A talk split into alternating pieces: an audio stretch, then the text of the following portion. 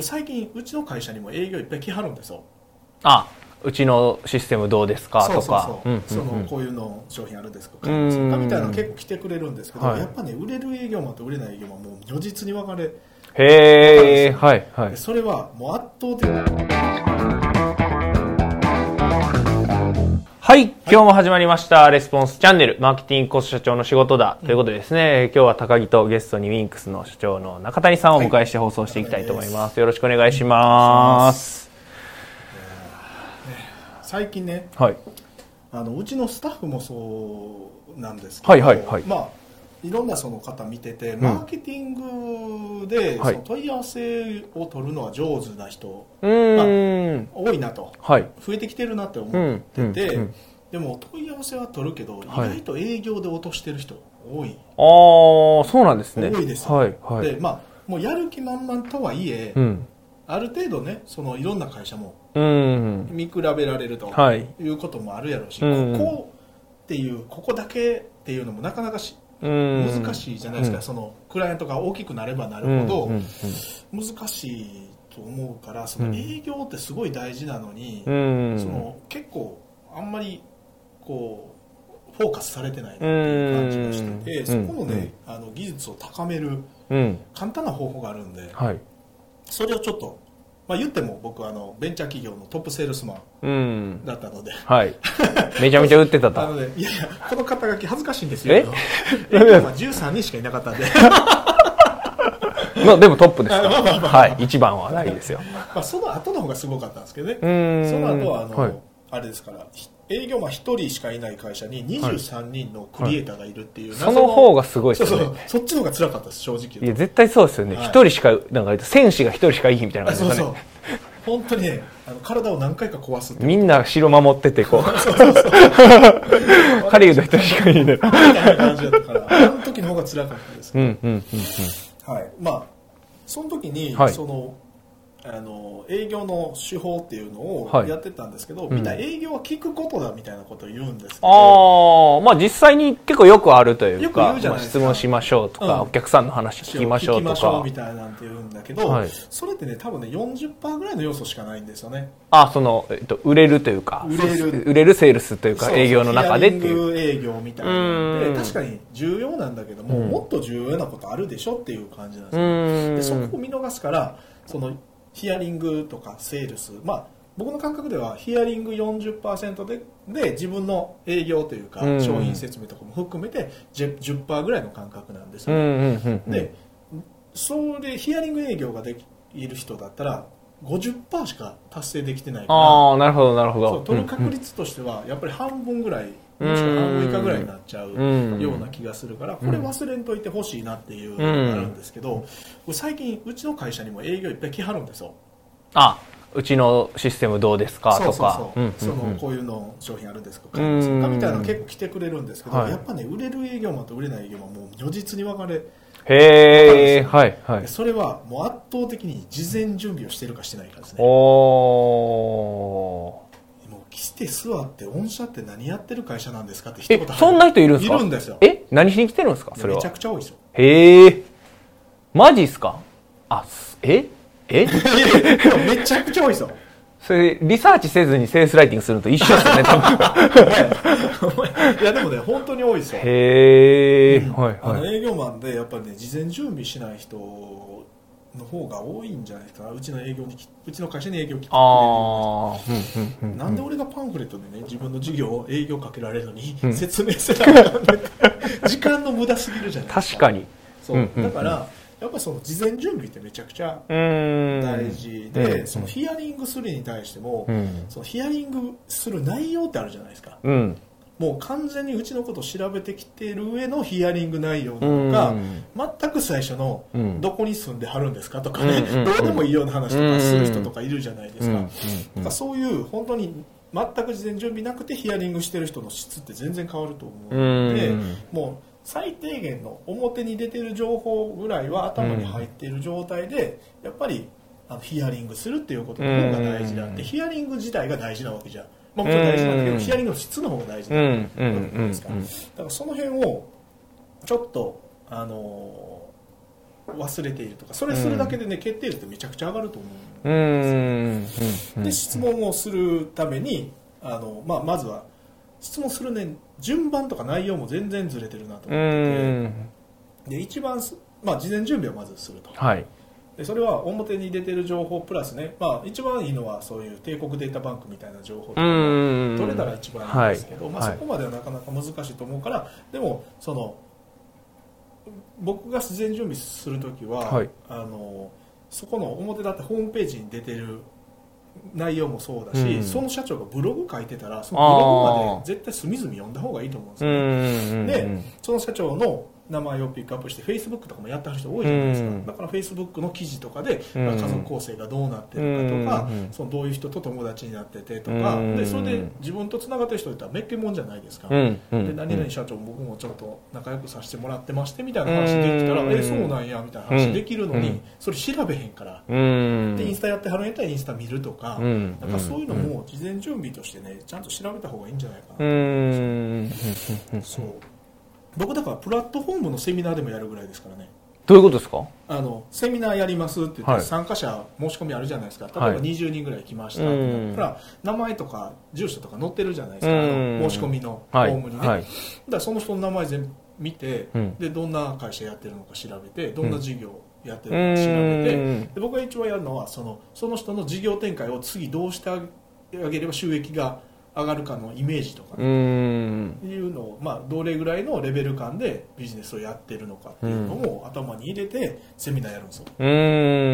だからびっくりされますよね。来た人。あなんで知ってるんですか？みたいな。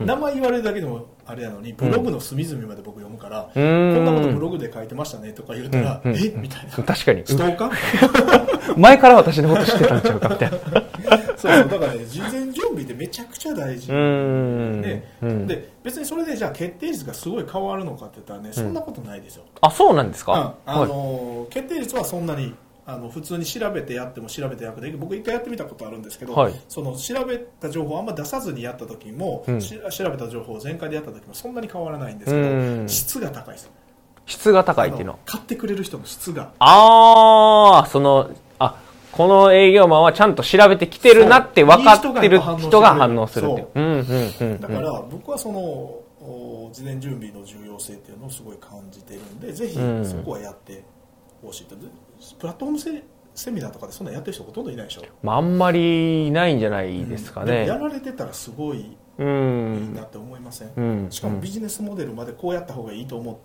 て、ホームページ見てたんですよねとか言われたら、うんうんうんうん。ね。まあ買いますよね。買いますよね、うん。商品とりあえず買います。そうそうそう。だからそんな感じでそのうん営業やる時もやっぱそういうのをイメージしながら、うん。で質問する時もやっぱりその外からは分からなかったんですけども、うん。うん。見たよっていうのをちゃんとうん、言うじゃないこういう展開ですかされてるんですけど分からなかったのが結構広告費いくら使ってるか分からなかったんですよ、うん。ね、あのこことここに広告出てはりましたけどあれ大体いくらぐらい使ってはるんですかって言われたら、うん。そう答えやすいじゃないですまあか、確かに。どんな広告出してはるんですかとか言われたら、うんなんかちょもうそこからまた言わなあかんの？みたいなけど、うんうんこことここ広告出してはりますけどもこれでどういった月間どれぐらい使ってはるんですかって答えやすいじゃないですか、そこまでやってくれたら答えてあげようみたういな、んうんでもうんね、いくらどこに広告出してるんですかから入っちゃうと、んなんでお前そこまで言わなあかんねっていうのがちょっと情報の引き出しが弱くなるじゃうないですか、んだからそういうことをまずあの質問するときにもまずは状況の質問をすると、うん状況確認、うんうんそのあの事前準備した上でうん。ヒアリングするときも状況を確認する質問をしっうかりとん。ヒアリングするはい。というところであとはその状況を確認したらあやっぱり僕の思ってた通りで、うん。やっぱり問題点ってここにありますよねっていうのをこちらから伝うえんる。プロとしての視点としてね、うん。全然違うじゃないですか。まあ確かに全然違う問題点ってどこにあるんですかとかいうよりも、うん。もしかしたらこういうところで問題出てませんかって言われる方がうん。うん。うん痛いとこ疲れたうな、ん。でずれてたとしてもいや確かにそれもあんねんけど実はこうやねんってうん。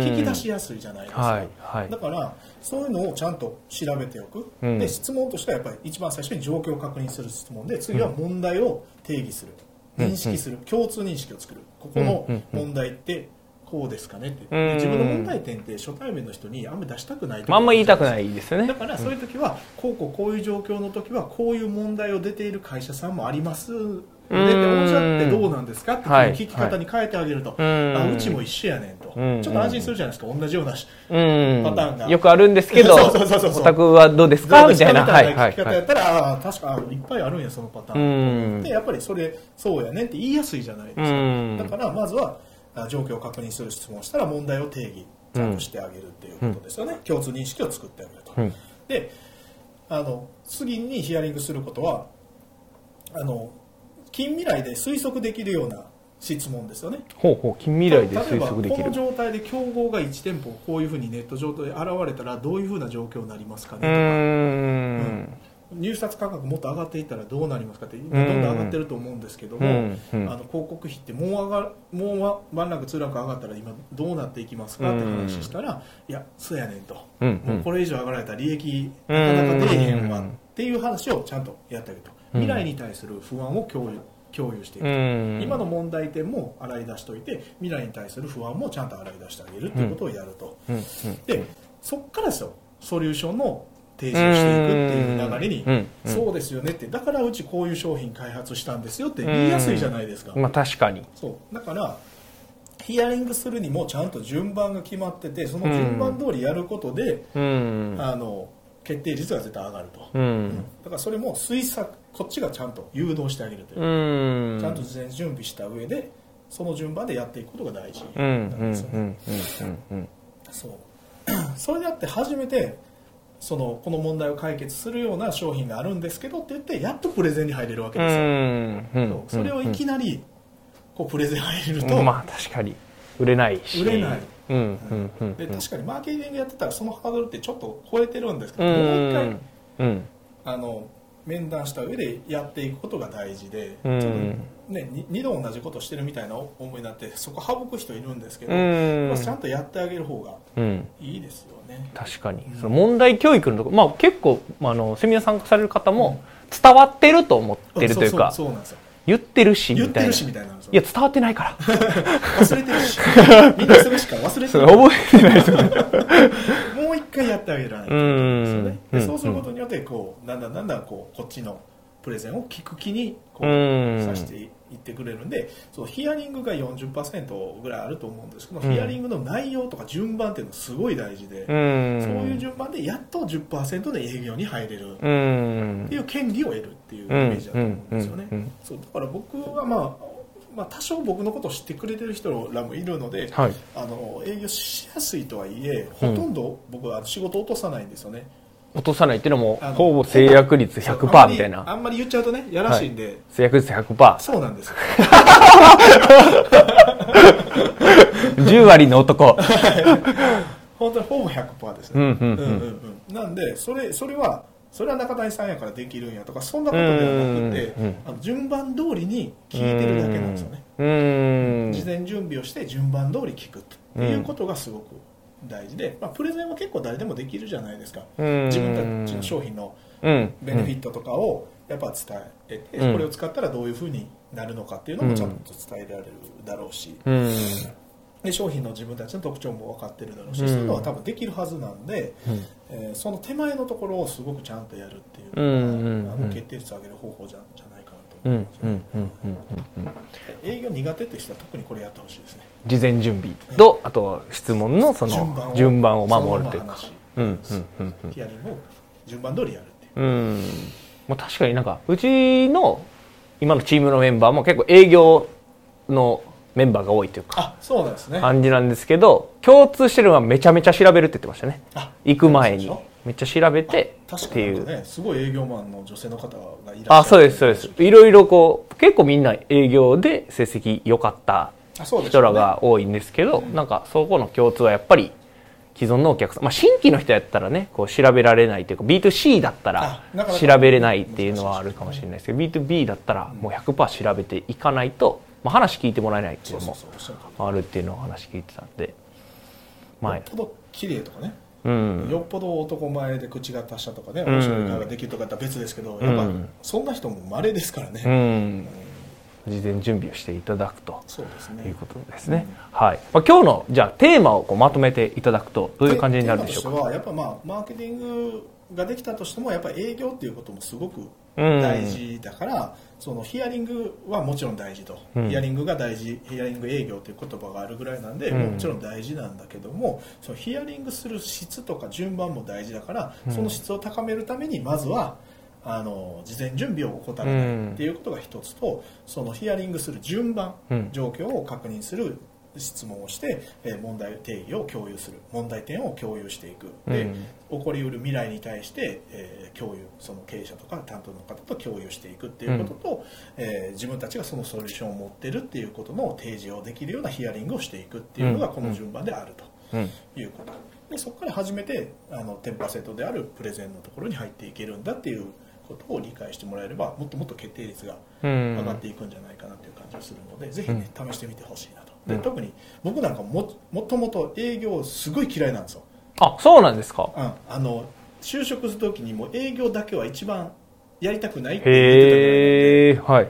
本当に嫌。もうやるんやったらルート営業以外嫌。っ そうなんですね。て言ってたぐらいなんですよ。だからうんめちゃくちゃ苦手なんですよ、うん。だから多分ね僕のあの一番最初の同期とか知ってるかもしれないですけど、はい。あったらねあの分かると思うんですけど僕ほんま営業苦手で人とあんま喋れなかったあそうなんですね。そうなんですそれでももう1位ですから。まあ13にしか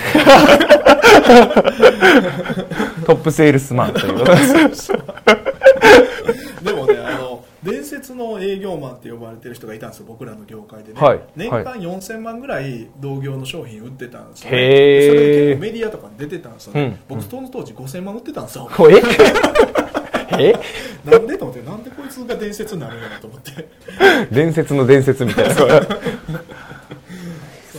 この順番を守ってうんやれるうんとどんどん変わっていくと。ぜひ試してみてくれたら嬉しいなとうん思いますね、うんうんうん。はいありがとうございます、はい。まあ、ぜひですねこれ見ていただいている方も試していただければなというふうに思います。はい。はい、ではですね本日のレスポンスチャンネル以上で終了となります、最後までご覧いただいてありがとうございました、あ最後までご覧いただいてありがとうございます。いいねチャンネル登録をよろしくお願いいたします。レスポンスチャンネルでは今質問を受け付けております。